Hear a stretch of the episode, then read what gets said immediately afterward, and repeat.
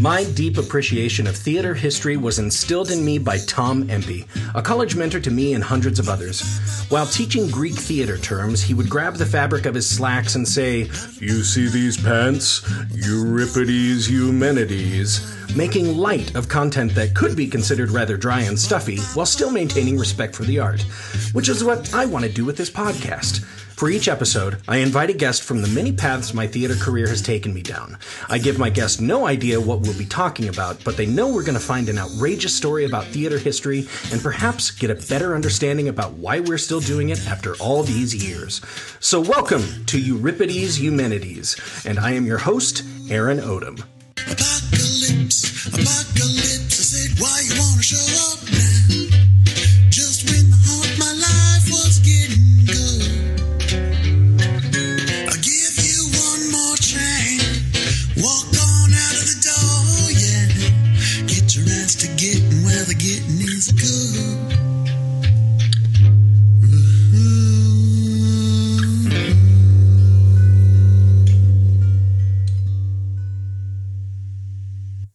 Hello, friends. This is Aaron Odom, your host for Euripides Eumenides. I have a couple of announcements before we begin this episode.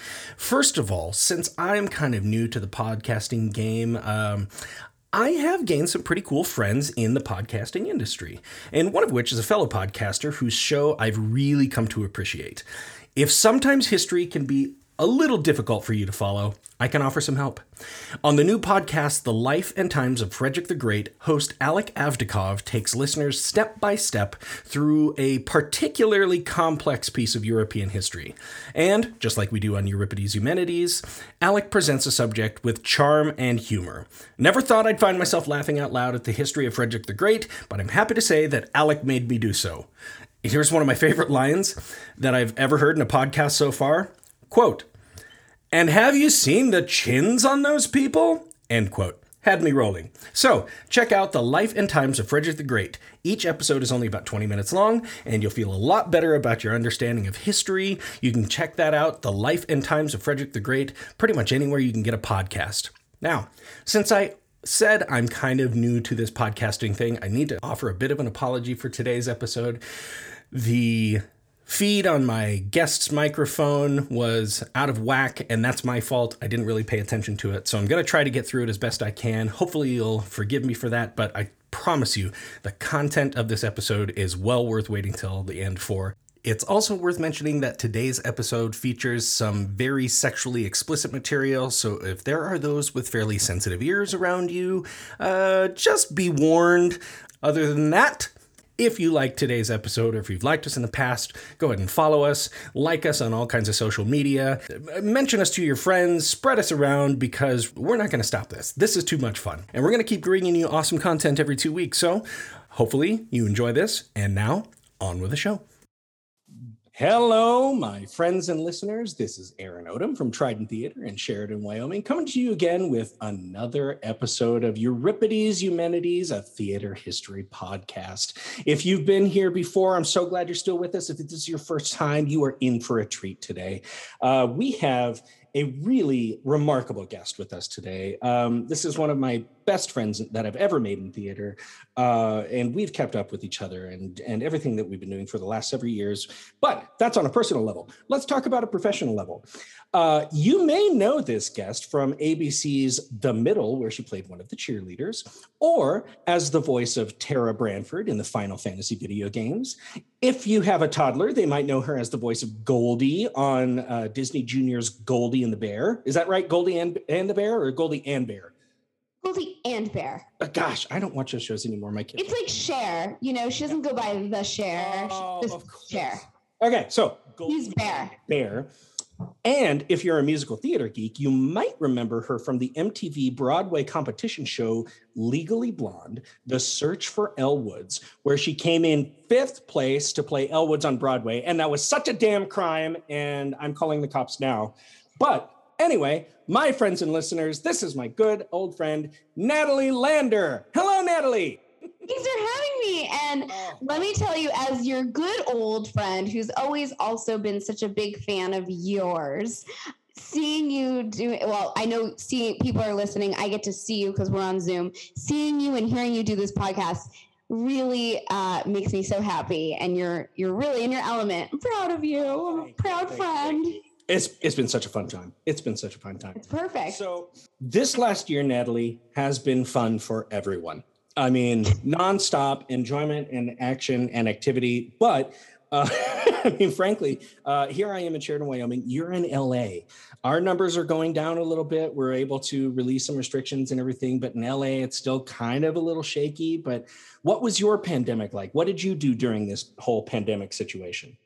Well, I I definitely ate a lot, and I actually I did a lot of cooking, but I I was able to stay creative. It was funny when we when the whispers of the pandemic were first beginning to happen, and the idea that we would be all at home for two weeks. I produced two videos in the first two weeks of quarantine because I felt so much pressure that if we didn't if i didn't produce something in these two weeks then i'm a total loser. And so i did two videos in the first two weeks of the pandemic and then literally did not do a single one after that because i didn't think it would be that long. It's my understanding though that at least one of those went pretty viral didn't it? Right. I did a musical parody of um my neck my back lick my kitty and my back. Well, you guys can Google the song, but I changed the lyrics to um, sit back, relax with my Netflix and my snacks. And um, yes, yeah, nobody did that. I, I, brought it up several times on this show. Like we've had people on this show from all walks of of different aspects of theater, including you know. Um, uh, you know, uh, acting and directing and producing as a profession to people who are just doing it on the uh, on the community level and and taking care of it in their spare time and everything. And a lot of the people in the latter category, you know, were told things like I was told.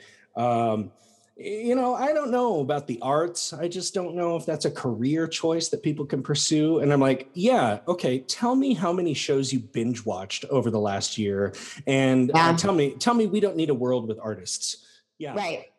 I mean, Little, right. Nas, Lil Nas X can come out and do this amazing music video, and everybody's talking about it. Right. I know. Right. I mean, it, it's true. And it's like really the creative arts, I think, is what got a lot of non artist people through the pandemic. I mean, what would we do with a time without yes.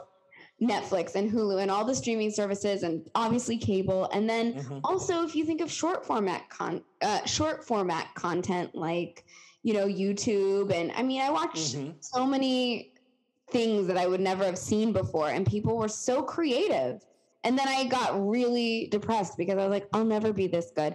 Did you watch um speaking of feeling depressed because I'll never be that good is I watched Bo Burnham's Netflix special called oh, Inside. God. It's on my list. It's absolutely on my list. You're gonna love it yes. and you're gonna hate yourself. yep. Yep. Now, the last thing you recommended to me was the oh. podcast Dead Eyes. And I got through the first season and I loved it. So, if any of you are looking for just an earworm during your workday, um, it's not too terribly explicit. There are a couple f bombs dropped every now and then, but it's this great story. It's this great story about not really feeling like you've realized your potential, even though maybe you have. There's just something like lingering in the past. It's it's a really cool show. Dead Eyes by uh, what's his name? Uh, Connor Ratliff. Before we get into the episode, you have a really cool thing. So right now, I, I would wager to say that nostalgia is still the thing. I mean, I almost passed out the other day when I saw the He Man trailer that's coming on Netflix, and it's going to be like a one shot thing, and Kevin Smith had something to do with it. And I'm like, oh my God. But you have a voice role in an upcoming project that is really cool. I want you to tell me about that. I do. And it was really one of those childhood dreams come true. And it's on the new Animaniacs reboot. Oh, oh that's so cool so fun. I did one episode and it's a really fun role. I I mean, I don't know if I'm allowed to say anything. They always like make you sign these really creepy NDAs that say like if you say something that they'll like literally sue you for all your money in your entire existence. So anyway, it doesn't matter. But I so nerded out on it because I was such a huge fan of that show. And the other really fun part was that I actually didn't audition for it. They just What? called me. That's never happened to me before. And it turns out I worked with one of the writers on a different show that I worked on, and she was like, Oh, Natalie Lander would be great for this part. I was so intimidated though, because I thought, you know, Animaniacs, like this is such a huge show, and I didn't audition. Like, what if I got like what if I do my session and they're like, oh, we should have like read her mm. first. But I think it was okay. I think it was okay. Well, I Um, won't. I won't say any more about it. I mean, once once the series premieres, we can all look it up on IMDb and figure out where you are. It's a really fun character, and actually, the character I play is kind of a parody on a pop culture figure right now in, hmm, in our world. hmm, hmm. I mean, will we be able to recognize that? That's the big question. There's no way you could miss it. it's not a subtle parody. That It's so true. great. And and beyond that, I mean, you still have like recurring things in video game and, and commercials and stuff like that. And that's that's just great. I've it's so fun for me to like see people I've worked with just pop up every now and then. You're like, no, wow, you're in this uh commercial for, you know, a casino. That's amazing. So Living the dream. oh well, speaking of living the dream, Yes. I'm ready to get into this episode right now. I don't know if you are or not, but I am uh I'm chomping at bits. totally. I'm ready. So um, I usually start these out with a question, but I'm not going to get to the question for just a couple moments. Now, I did cheat a little bit here for you. I usually don't tell my guests what we're going to be talking about. Now, I did give you something of a hint, and I don't know if you went and Googled it or anything like that, but I think I told you that this is going to be in relation to the last episode we did, which is mm-hmm. about the city Dionysia, the, the festival to the god Dionysus in ancient Greece every year. So yeah, did you did you do any research on that? no. Amazing. Okay, here we go. in the last episode, Mhm. we talked quite a bit about the great Greek god Dionysus and the annual festival in the spring to his honor, the city Dionysia. This is arguably where theater as we know it first occurred and was performed in competition, all in praise of Dionysus. But the festival started with a procession through the streets of Athens known as the pompe. One particular feature was almost like a modern day parade float, and it carried something quite extraordinary on it. Amidst the men with barrels or bladders of wine that were intended for processional attendance, it was kind of like when candy is thrown at a parade. If you just wanted some wine, you could go get it. Yeah. Oh, sign me up for that parade. Absolutely, right? Like, where is the Dionysian festival, please? I brought my own. or the procession of virginal women carrying boxes or baskets on their heads with sacrificial knives intended for the animal or sometimes the human sacrifices that would take place on the theater's altar. Oh, This float was a must have every year. I don't think I like this parade anymore. You don't like where this is going anymore? No, now now I'm like I, I was all in with the wine and then the virgin sacrificing Mm-hmm. thing. I'm out. Mhm, mhm. Well, it's not the virgins being sacrificed. It's, Oh, okay. it's just they have the baskets on their heads, and the baskets carry the instruments that will kill the thing that they're going to sacrifice. Cute. Okay, yeah, see, you're, you're Yeah. Okay. all right. Cute like a hat.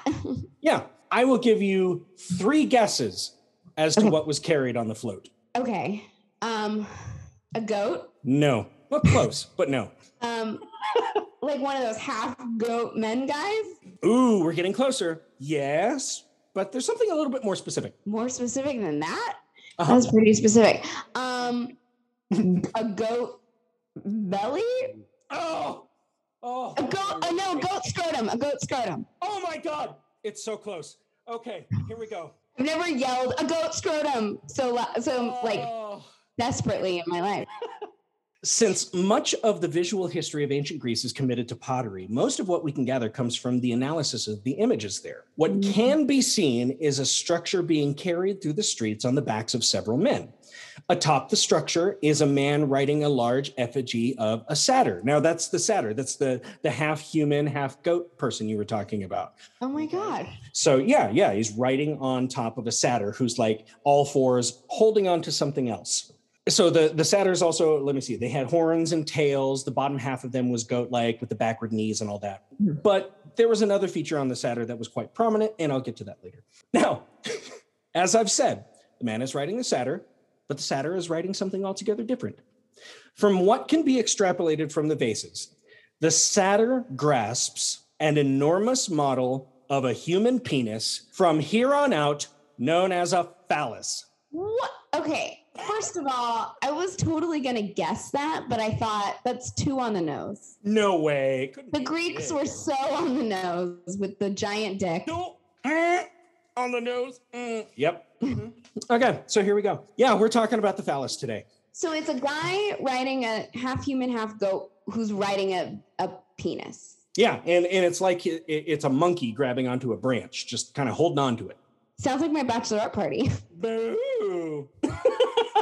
The phallus is elaborately decorated and as I mentioned before is a key component of the pompe. It had to happen every year. But that's not the only phallus in the procession. Sometimes dozens of men in the procession will be carrying quote phallus poles, which are described as quote a long piece of timber with leather or perhaps figwood genitalia at the top end quote.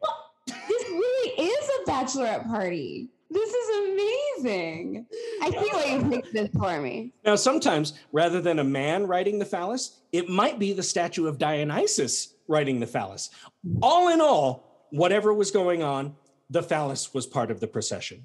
And then once the phallus reached the theater Dionysia, the pompe can continue.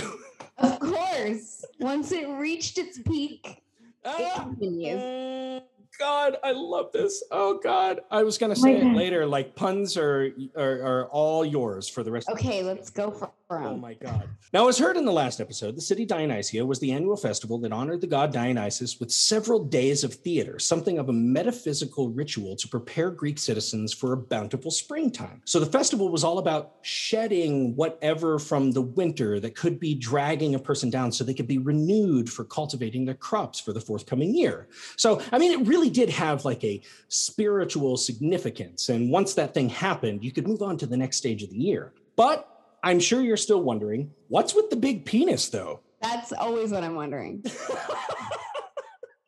Now, in order to understand that, we have to put on our academic caps and talk a little bit about the sexual culture of ancient Greece without giggling every time we talk about genitals. Oh no. Yeah, I mean, uh, I'm very immature. well, and like I said, I mean, there still will be opportunity for puns. It's all part of the package. Oh, God. Oh, man. I mean, that's just low hanging fruit. Oh, God.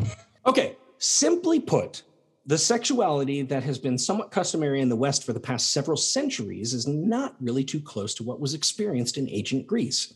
Here's a quote about the difference between modern and ancient Greek sexual culture from the blog of historian David Krebs. Quote, for the last 2,000 years, we have, as a species, been subject to, at first the Christian and then the Islamic suppression of non procreative sex. Since the early fourth century CE, edicts at the Byzantine Council of Nicaea against male same sex activity, perhaps simply aimed at arresting some Greek philosophers who dissented from the new church doctrine, Christianity has sought to repress our sexual natures and confine our activities to strictly procreative acts. Uh, so the Greeks were like kinky and into like things. Oh my God. Yeah. Here, here. Um, as I said, like in ancient Greece, this is definitely not the case. Krebs continues. In ancient times, then, the notion of sexuality as we understand it today simply did not pertain. People had sexual relations with each other, plain and simple, and such relations did not define who one was in any sense. It is therefore likely that many, if not most, were what we might consider today bisexual. Whoa. so like the Greeks were totally woke. They absolutely, absolutely. Pride month, hell, Pride year. Pride life. That's amazing. Pride all the time. Doesn't matter. Wow. Check this out. The Okay. first time the terms heterosexual and homosexual actually occurred were in print by a Hungarian sexologist, Karl Maria Kertbeny, in 1869. Whoa. 69. What a year. sex was just sex. And there was not necessarily any idea of sexual identity or specific preference. But there was some basic understanding, despite the fact that medicine then was not as advanced as it is today. Basically, it was understood that procreation, the birth of a new member of the species, was the result of the coupling of a male and female. That much seems obvious. Right. But without having any ideas that human females produced eggs and that human males produced sperm, and the conjunction of sperm and egg created a fetus, the Greeks did understand that ejaculation had something to do with the pregnancy process, Wow. right? I mean, it's just it's just putting two and two together. Did you do the thing in her? No. Well, then she's not pregnant. It was a little trial and error, I'm sure. now, in order for pregnancy to happen, the Greeks understood that the male must insert his penis into the female. Therefore, according to the Greeks, there's a definite hierarchy of power of sexual activity. Since the male must penetrate and the female must receive, it is therefore understood to the Greeks that the male is more dominant over the submissive female in this understanding. So, therefore, the penis as a concept was wicked important in Greek life. Wow. That's why they paraded it down the street. Oh, that's one reason. That's one reason. There are a few more. I mean, honestly, this could be where the entire idea of patriarchy began in the West. Wow. I mean, you know, they were just like, well, it's the thing that goes in the other thing. So it's it's like an invasive act in a way. So that means it's more dominant and therefore more powerful, right? Wow. That is so crazy. Now, how it got there is actually something of mythology. Of course, there are some more historical ways to look at it, but the legends are so much more colorful. So, as listeners may recall from the last episode, at a young age, Dionysus was sent out into the world by his father Zeus, and he roamed all over the place. When Alexander the Great vastly expanded the Greek borders, it is said that he discovered a village in India that was named after Dionysus because he What? went all over the place. Oh. it couldn't have been that some sailor just went off course and you know landed in India and he's like, well, I'm going to name a town here. Right. So through Dionysus's vast travels, and that one of his godly responsibilities is fertility, some of the rites and rituals he observed on his travels may have been adapted to Greek life. In fact, and this is where you were kind of hinting earlier, boy, the Greeks sure like their dicks. In fact, some historians claim that most of the phallic imagery that's seen in Greek culture very closely resembles some of the imagery from a civilization that is called the Indus River Valley civilization, who basically inhabited the border of what is between now India and Pakistan. Oh. This civilization lasted from about 3300 BCE to 1300 BCE, whereas the Greek culture I'm referring to, known as classical Greece, mainly saw its heyday in the 5th and 4th centuries BCE. So roughly 2800 to 900 years later. Wow. So over the course of centuries, it's not difficult to see how a belief structure may have traveled the better part of two continents and then be adapted to another culture. But back to the phallus. Okay. Yeah. Of course. oh, wait a minute, we're getting off track here. What about the dicks? Yeah. Um, let's get back to that. Yeah. In the Indus River Valley civilization, they worshiped a god named Shiva. Shiva had the granddaddy of all phalli, and it was from his emissions that life grew on the planet. Oh. Okay. He just jacked off into existence. the That guy sounds like he's not fun in bed. I'll do it myself.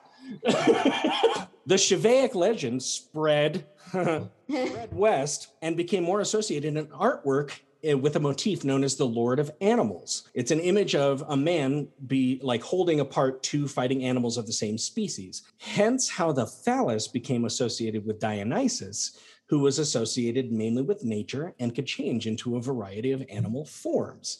So you see, it's Oh. like it spread from this one place. Alexander kind of took it back. It followed him very briefly. There was this art piece that you'd see in different places between the Indus River Valley and Greece at different eras. And you're like, oh, well, you can watch it almost track the map from west uh, from east to west. Plus, as we learned in the last episode, while the city Dionysia was a festival primarily comprised of theatrical activity, as I was saying earlier, it's overall a festival to bring about a bountiful spring as it Hmm. takes place just when spring is supposed to be in full swing, like the latter half of March, first half of April. Therefore, the phallus of Dionysus is supposed to be associated with the emergence of new life. That makes sense. Okay, you're like, I understand this is a sexual thing and sexual activity brings about new life. So honor the pee Right. Oh, and if you needed more proof that the phallus was important to the Greeks, all I need to mention is architecture. Come on, a society in which the staple architectural component is a thick, ornate column. Mm-hmm. Yeah, it's very clear. Absolutely phallic. I won't even get into obelisks or monuments which were inspired by Greek architecture, like uh, the Washington Monument. Big old dick. it's a big old, I'm the god of America. Okay, okay. Okay, we get it. I just love that the Greeks were so obsessed with the phallus and the new life when really what they, you know, hello, y- y- it takes two to tango. Right, right. Egg Well, is I mean- equally as important. Uh no, because you could oh you could overturn that. You could just be like, listen, you will give me seed now. And there you go. There you go. Now, however, Mhm. Greek sex was not always so pragmatic. I feel like it would be very smelly. I don't know. There's lots of sweat and just, uh, And like sand. I don't know. make make sure you have your sandals tightened because you don't know what you're going to step in. Yeah. Um. And I'll say that, man, did those Greeks appreciate the pleasurable side of sex as well. One famous depiction is the Warren Cup. Now, this is a silver drinking cup that was discovered uh, in the Greco Roman age and possibly created between uh, 5 to 15 CE. So uh, it was named the Warren Cup after the pers- first person who actually owned it, according to British provenance. So Mhm. it's called the Warren Cup. So um, I'm going to try to do this. I'm going to show you a picture of the Warren Cup, and I'd, I'd like you to describe what you're going to be seeing here. Okay. Well, I see a silver goblet. Mhm. Oh, my goodness. I think. Sorry, I just had to look closer. It looks like there's two gentlemen Mhm. and they're sort of like spooning, Mhm. Mhm. but I'm going to guess. Oh, wait, no, I think I see some buttocks Uh-huh. and and some penisage Oh, yeah. going Yeah. towards the buttocks. Yeah, right deep in there. Yeah, this is like full Uh-huh. penetration. Yep. Wow. Yep. Yep. He looks so, the guy on top looks so calm and laissez faire about it. He's like, oh, is it in? That's what he said. you never heard of core play? Yeah. And the other they actually look like twins. I mean, they have the same face. No. and that. Hey, you never know. You never know. I hear there's this thing where sometimes you're looking for the person that looks the most like you or is comp- comparable to you in sexual. Yeah. I guess. Yeah, that could be. Jared and I always, people, whenever we're together, they always think we're brother and sister, like, no fail. And then we're like, no, we're married. And they're like, hmm. Oh, that's weird. Um, anyway, this is not the only imagery like this. wow. Cups and vases and mosaics have plenty of depictions of sex acts, and we have to assume that because of their frequency, the acts are not considered out of the norm. In fact, there are actual laws and practices which are laid out in detail. Well, I would also think someone etched this into silver. Oh, yeah, you had to actually bang all that out This- with a little hammer and a little chisel. It took time. Mhm. yeah. Oh, I didn't get Okay. my penis right. Damn it. Um, yeah.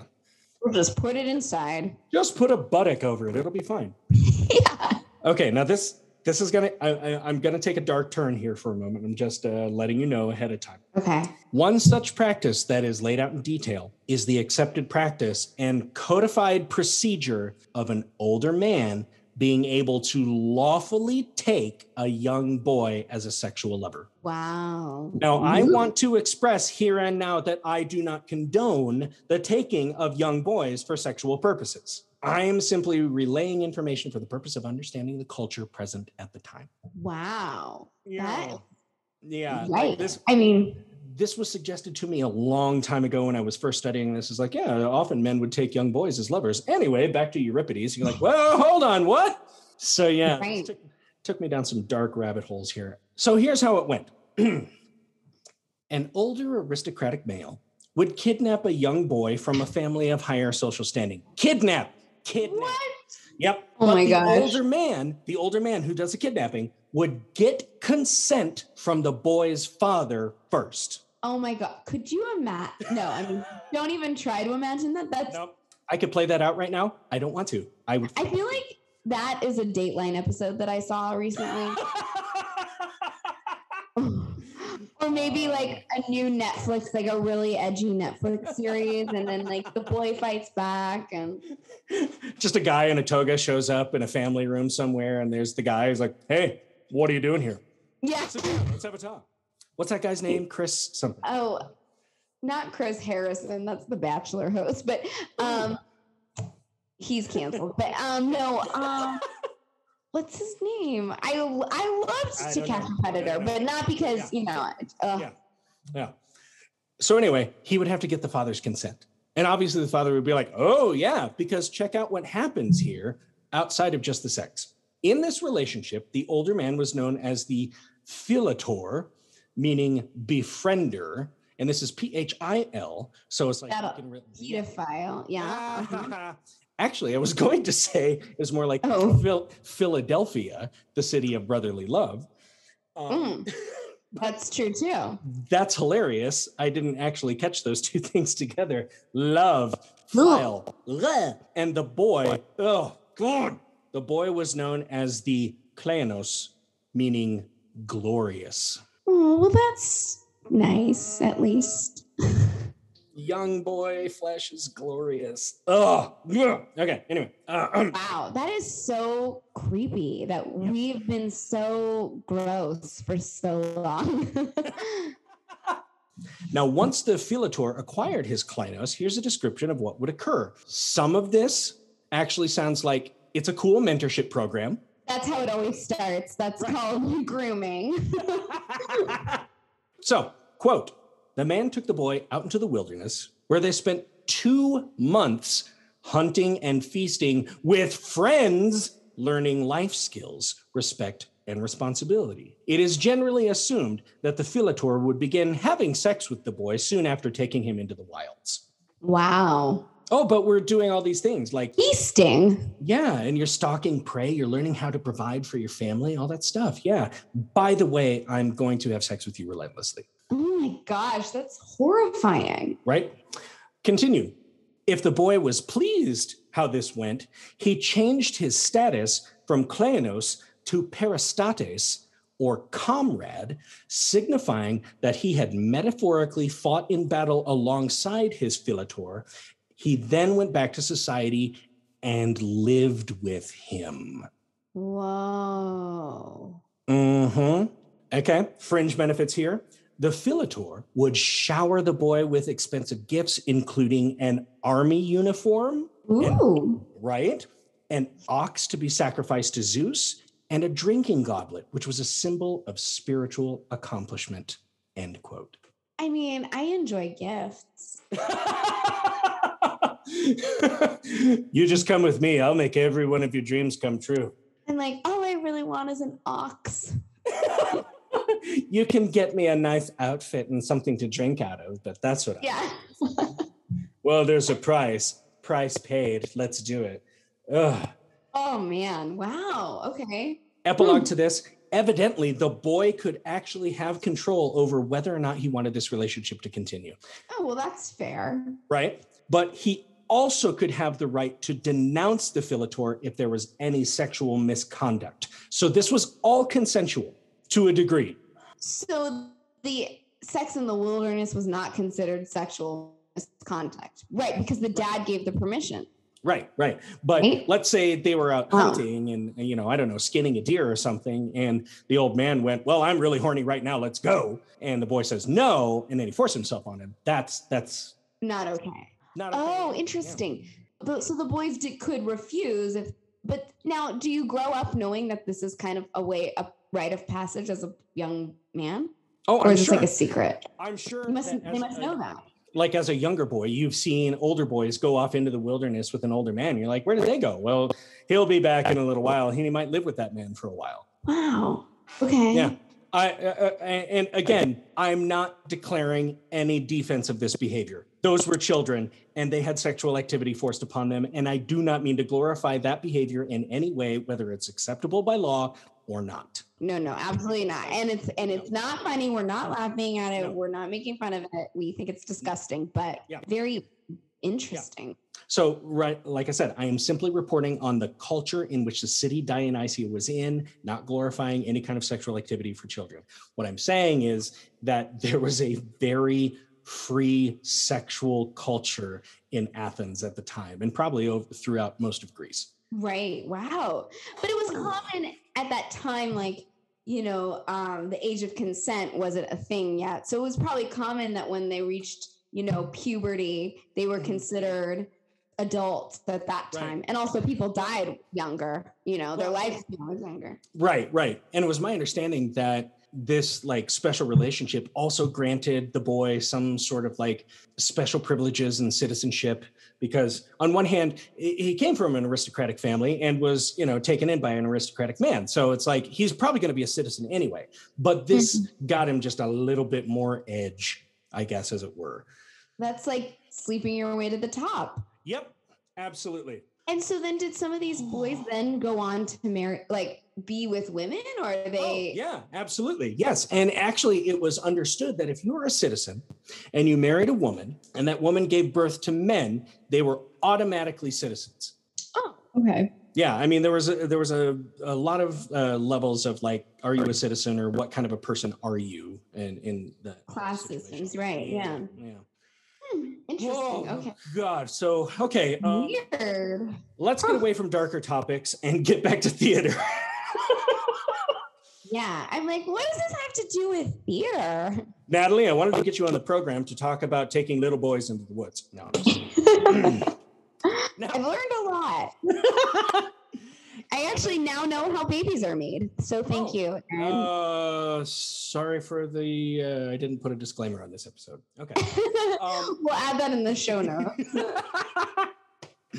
now, as I said before, the procession, the pompe, included the large float for the phallus, but would also include carrying a statue of Dionysus from the temple in Athens to the town of Eleutherae, or at least they'd get on their way there.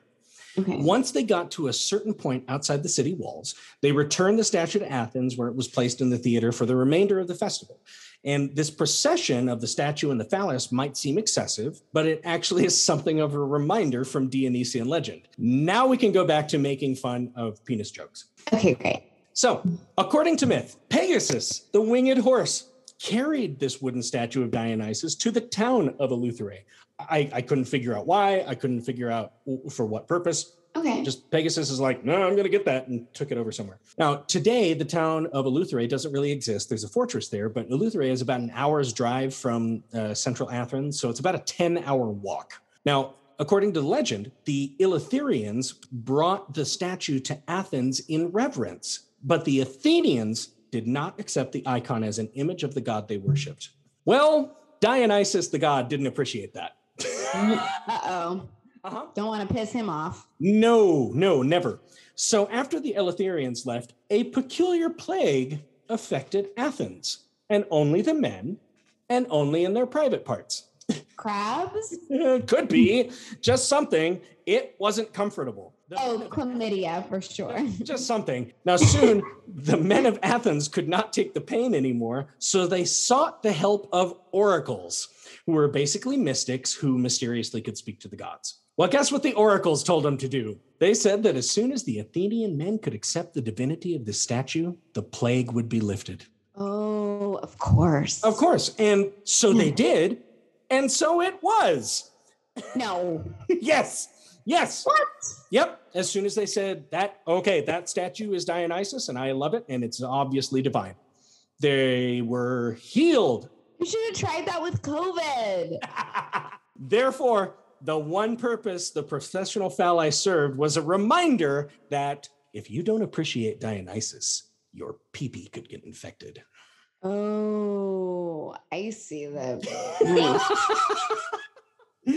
so every year they see it going on, like, uh, do you worship Dionysus? Oh, hell yeah, I do. Yeah. Yeah. Gotta protect the pee Uh-huh. Yep. However, the phallus was also associated with Dionysus in the form of his magical human hybrid attendants, the satyrs. Now, you talked a little bit about the satyrs earlier. We talked about them. They're the half half human, half goat people. What else do you know about them? I, I, I don't. They probably smell too. Uh, they, yeah, I would imagine so. I would imagine so. Well, Are they, are they like really horny? um, yeah, that's a way to put it. Um, well, the the satyrs more or less ended up being the poster children for phallic imagery. So we've talked Mhm. about, like I said, they're half human, half goat. So there's already a little horniness involved. Oh, yeah. There you go. God. Oh, wait, did I say a little horniness? I mean a lot. Basically, the satyrs were always looking for a good time. And if they couldn't find it with anyone they would come across, and oftentimes they would, but if they couldn't, they often would be depicted in art practicing fellatio on each other. Fun. Oh my gosh, that's so funny. Well, they were very close friends, I guess.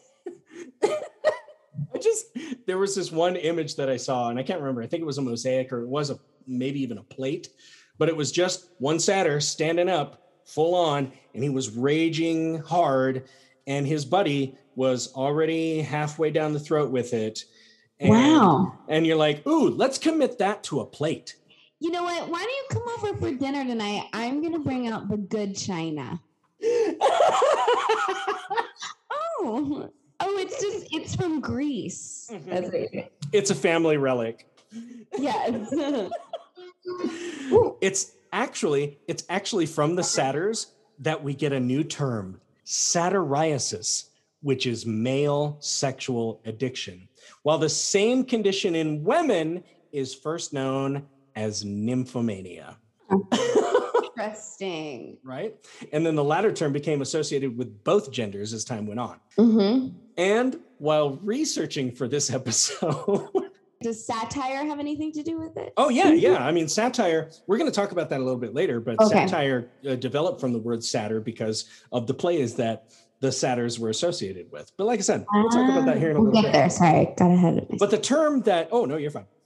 The term that I found in researching this episode that I'm so pleased was so prevalent that it required somebody to put a term to it. Uh oh. Ithyphallic. Ithyphallic. Ithyphallic. Okay. This means any image or representation of an erect penis. Oh, And boy, were those satyrs ever ithyphallic. wow. Very specific. Yeah. They're like, wait a minute, Ithyphallic. Is it just phallic or is it ithyphallic? Oh, it's ithyphallic as hell. Wow. it's funny because whenever I think of the word phallic, I always assume it's hard, but you know, you never can Right. assume. Right, right. Well, from the art at the time, satyrs always had erect phalli, but more so than that, many other body parts and accessories also appeared ithyphallic. They're often depicted with long and incredibly curved noses, much as the phalli below the waist are depicted. Oh, that doesn't sound attractive. No, no. The satyrs are also often depicted playing flutes or pipes. Wow. Guess That's a little- shaped like. That's a little on the nose. Ah! Or just under it anyway. Oh, Oh. yeah. And this is a perfect segue back to theater. So, as I've said before, the city Dionysia was mainly comprised of theatrical competition. So, in order to be considered, a playwright had to write three tragedies and one other type of play I'll discuss in a moment. Generally, these tragedies were meant to cathartically purge all ill intent from those in attendance. And when I say ill intent, I basically mean anything that is against the gods. Okay. Okay. So you could have free will, but if it was against something that the gods had already proclaimed, it's bad. You're bad. Okay. That's just kind of the understanding. So, because obviously the gods had divine wisdom, and because ultimately people are fallible, right? Mhm. Just ask Zeus why it was okay to seduce and rape so many gods and humans. Oh, wait, don't, Oh, right? yeah. He's, He's a god. he's Zeus. Yeah, don't question that. Yeah. Yeah, I mean, duh. Ugh.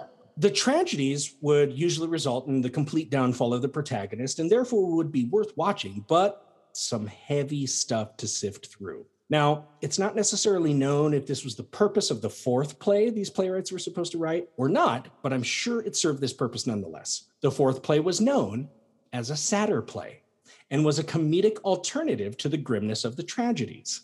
Hmm, interesting. Okay. The satyr plays usually would mock current political or cultural situations by satirizing a story from Greek mythology and generally would be in the same theme as the trilogy of tragedies the audience had just witnessed. So, like if you had a trilogy about family line having like a, a particular penchant towards greed, then the satyr play would be a funny play, but still a good moral lesson about greed. Ah, uh-huh. Okay. Yeah. Okay. Now, as you might recall, the ancient Greek tragedies would use a chorus, which was like something of a singular character, but is made up of many actors who would all speak the lines of dialogue in unison.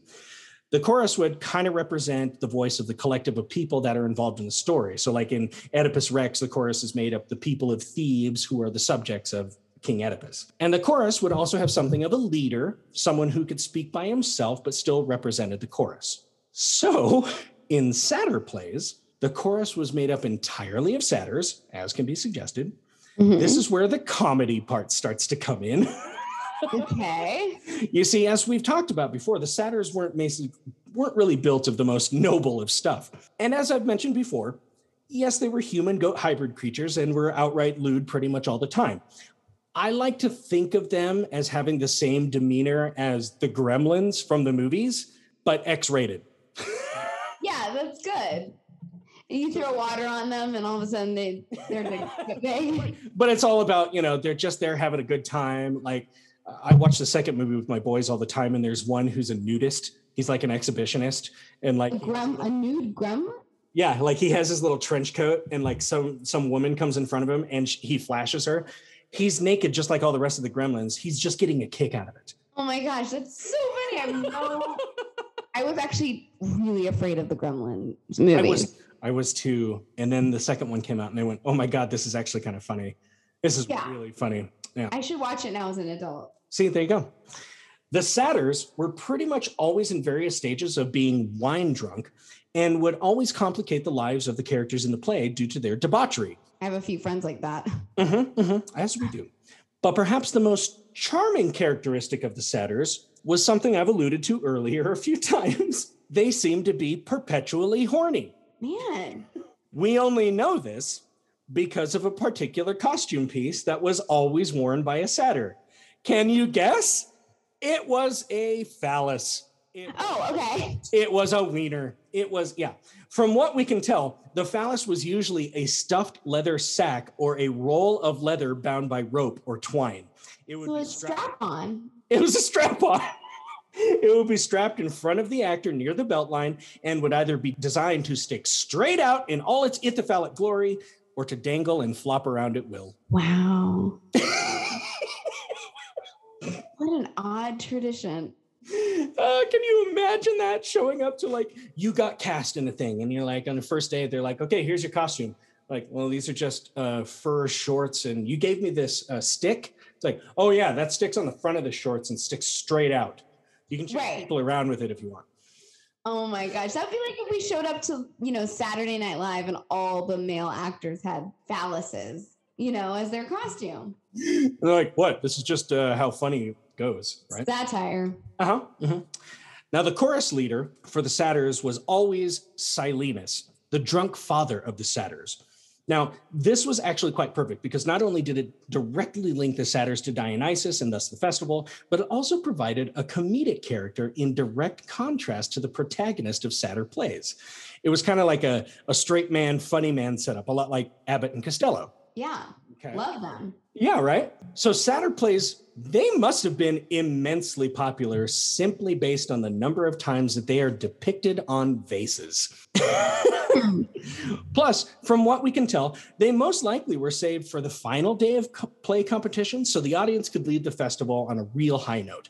It was either that or a Satyr play followed each trilogy of tragedies on the three days of play viewing. Either way, the festival would end with a good laugh. That's like when I watch something scary or something, and then I make Jared, that's my husband for anyone who doesn't know, but I, I make us watch like a palate cleanser, and it's usually the penguins of Madagascar or um so like I'm now really into this show called Waffles and Mochi, which is for actual two year olds. but you know, if we watch a murder doc, I need a I need a good something happy. So I get it. I need to know. programming. I need to know that the world isn't all just bad choices against the gods. Yeah, exactly. Yeah. Now, sadly, though, only one, one, one full script of a satyr play survives from antiquity. Oh wow. Yeah. And it's a play called Cyclops by the namesake of this podcast, Euripides. Oh. And it tells the classic story of Odysseus blinding a Cyclops, but with a lot more humor. Yeah, that doesn't sound very funny. That sounds actually really mean. He only has one eye. He got him right in the eye. what a knee slapper. Now, as the story goes here, Odysseus and his men uh, land on an island completely populated by these one eyed giants. Turns out that these cyclops really enjoy eating people and start Oh. picking off Odysseus's crew, two men at a time. Wow, they're hungry. Yeah, going, "Mm, good. Oh, God, they ate two of us. Run. Odysseus and some of his men are able to escape to a cave where the story of the play actually begins. The whole play takes place outside the entrance of this cave. Uh, it belongs to one particular Cyclops named Polyphemus, who is the same Cyclops written about in the Odyssey. Polyphemus has a group of slaves comprised completely of satyrs who spend their days tending to a flock of the master's sheep. Odysseus and some of his men arrive at this cave and steal a little bit of food when they are discovered by Silenus and the satyrs. Okay. Oh, yeah, okay. Odysseus thinks quickly and offers the slaves some of the food he has just stolen and some of the wine that they have brought with them. That's very generous. Mm-hmm. Now, obviously, not being able to resist an offer of free wine, Silenus agrees to hide Odysseus here away from his master and the other Cyclopes. That's how you pronounce it. Cyclopes. Cyclopes. However, Polyphemus soon shows up, and immediately Silenus rats him out and reveals that there are men in the cave and that they are planning to rob the Cyclops blind. How's that Oh. foreshadowing? the Cyclops demands to know the name of the man who plans to rob him. Odysseus again thinks quickly and replies, My name is no one. oh, well. Yeah. Wait. Well, Is that why we call some okay? Is this why we call penises one-eyed monsters? Oh my god. um I'm just saying. no, but if any of my listeners would like to try to uh, connect these two things, that would be amazing. Yeah, we'll leave it up to them. Yeah. mhm. Now, so Odysseus saying, My name is no one, doesn't do too well for Odysseus and his men. True to his cycloptic nature, Polyphemus steals off stage with two of the crew where he completely devours them. Oh no. Obviously horrified by what he has just been privy to, Odysseus starts to make some plans to escape. The next scene, we see Silenus and Cyclops drinking wine together the next day, and basically trying to outdo one another on how much they can drink before they pass out. Uh-huh. Okay. Now, I don't know what it's like to drink with a mythical one eyed beast. I would imagine they can hold their liquor. Definitely. Yeah, I, I, I assume this because the Cyclops then forces Silenus to go back into the cave with him, probably for some forced sexual gratification. Oh, of course. Right, because you can do that. He went into the cave with the one-eyed monster. Oh my God. the one eyed monster forced me to go into the cave. I had had quite a bit to drink. Had Yeah. But, you know, I think it's okay. Oh my God. wow. I consented. While they are gone, Odysseus enlists several of the satyrs to help him with his plan. They all agree, and when the Cyclops returns from his one sided tryst, Still fairly drunk, most of the satyrs wimp out and leave Odysseus to fend for himself, which he does. He takes the Cyclops by surprise, no difficult trick because the monster is stone drunk, and burns out the creature's eye. Oh, Wait, are you are, are you being sad for the person that just forced some sex on yeah. No, I know. I think it's because I'm imagining the Cyclops looks like one of the minions from the cartoons. So it actually looks like a. It actually looks adorable to me, and I now feel sad for it. But I'm sure it's ugly as fuck. oh no banana that's what I'm seeing in my head, but that's because I have the brain of a four year old. that's okay I, I i'd be very interested to find out what you watch after we get done with this episode Yeah. um so he's burned out the creature's eye Okay. the newly blinded cyclops cries out to the other monsters on the island to come to his aid they shout back to ask what happened and the drunk cyclops howls no one blinded me no one blinded me That's pretty funny. Obviously, none of the others come to his aid. this is where the pompous Odysseus arrogantly reveals his identity out of foolish pride. But while he does manage to escape, Odysseus must not realize that Polyphemus, the Cyclops, is actually the son of Poseidon, god of the seas. And because he blinded Poseidon's son, he has a really rough time on the seas on the way home. Oh wow. The end. Oh, that's the end of the story? That's the end of the play. So, see, don't mess with the gods. okay. Just pluck a story from mythology, tell it with satyrs. Everybody gets drunk. Um, something kind of funny happens, and then we're like, "Oh shit, we got to put the uh, like uh, divinity and how we can't defy the gods somehow." Wait, wait, remember he's his son. Oh yeah, great. Okay, Odysseus's trip home sucks. Wah, wah. Yeah. Yeah. Wow. Okay. Now, in present day, Uh oh. there is a small Greek town named Tyrnavos, which consists of about 15,000 people. And I didn't really know how to end this episode, but then I found this. And Uh oh. This is bloody perfect. Oh, okay. On the first Monday in Lent of the calendar of the Greek Orthodox Church, a festival has come to be celebrated in Tyrnavos, which is known as Clean Monday. I don't know. This sounds not clean. No? Okay. While there isn't really much formalized theatrical activity, this is a festival which honors the now pagan god Dionysus. And here's a short description of what one can expect when attending this festival, which has now gained international tourist buzz. Quote People eat phallus shaped bread, drink through phallus shaped straws from phallus shaped cups, Oh my God. This is so amazing. kiss ceramic phalluses, sit on a phallus shaped throne, and sing dirty Greek songs about the phallus. The festival symbolizes renewal and rebirth, a tradition dating back thousands of years. What? That is so amazing. Oh, come prepared. Passersby tend to be grabbed and rocked over a pot of boiling burani spinach soup while a ceramic penis is placed between their legs. What? They must kiss the phallus, then drink tsipouro, a strong local spirit, from its tip, and then stir the soup before they're allowed to go. What? That is okay. They lost me now. Phallus kissers are rewarded with ash streaks on their faces, which presumably absolve them from having to go through the procedure again. Wow. And that is the story of the phallus. Oh my gosh, I love that. Well, it's funny. I have a by marriage, I have a Greek cousin. So I'm Oh, gonna okay. ask her about that festival. Maybe she frequents it. I don't know. I'd be very careful about how you preface that. Listen, I was on this podcast and we had a really interesting topic. How many how many dicks are in your house? Yeah. Do you go to that penis festival thing? What's the soup like? Um Yeah, is it is it pea soup? What kind of soup? Oh no, spinach it, soup. it was a spinach soup. Yeah. No. that actually sounds really good. I know, right? I don't know. I I I've been in entranced by the idea that the phallus was so prevalent in Greek life.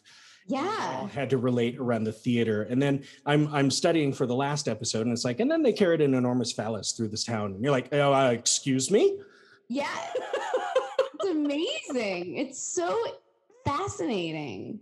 But I mean, like when you take it in context, it was a very freely sexual, open culture in in Greece. You know, they were like, okay, yeah, I mean, sex is sex. If I'm into it, I come and talk to you and I say, are you into it? Does no matter what you're into or no matter what your gender is, if you say I'm into it, you can go do that thing. Yeah.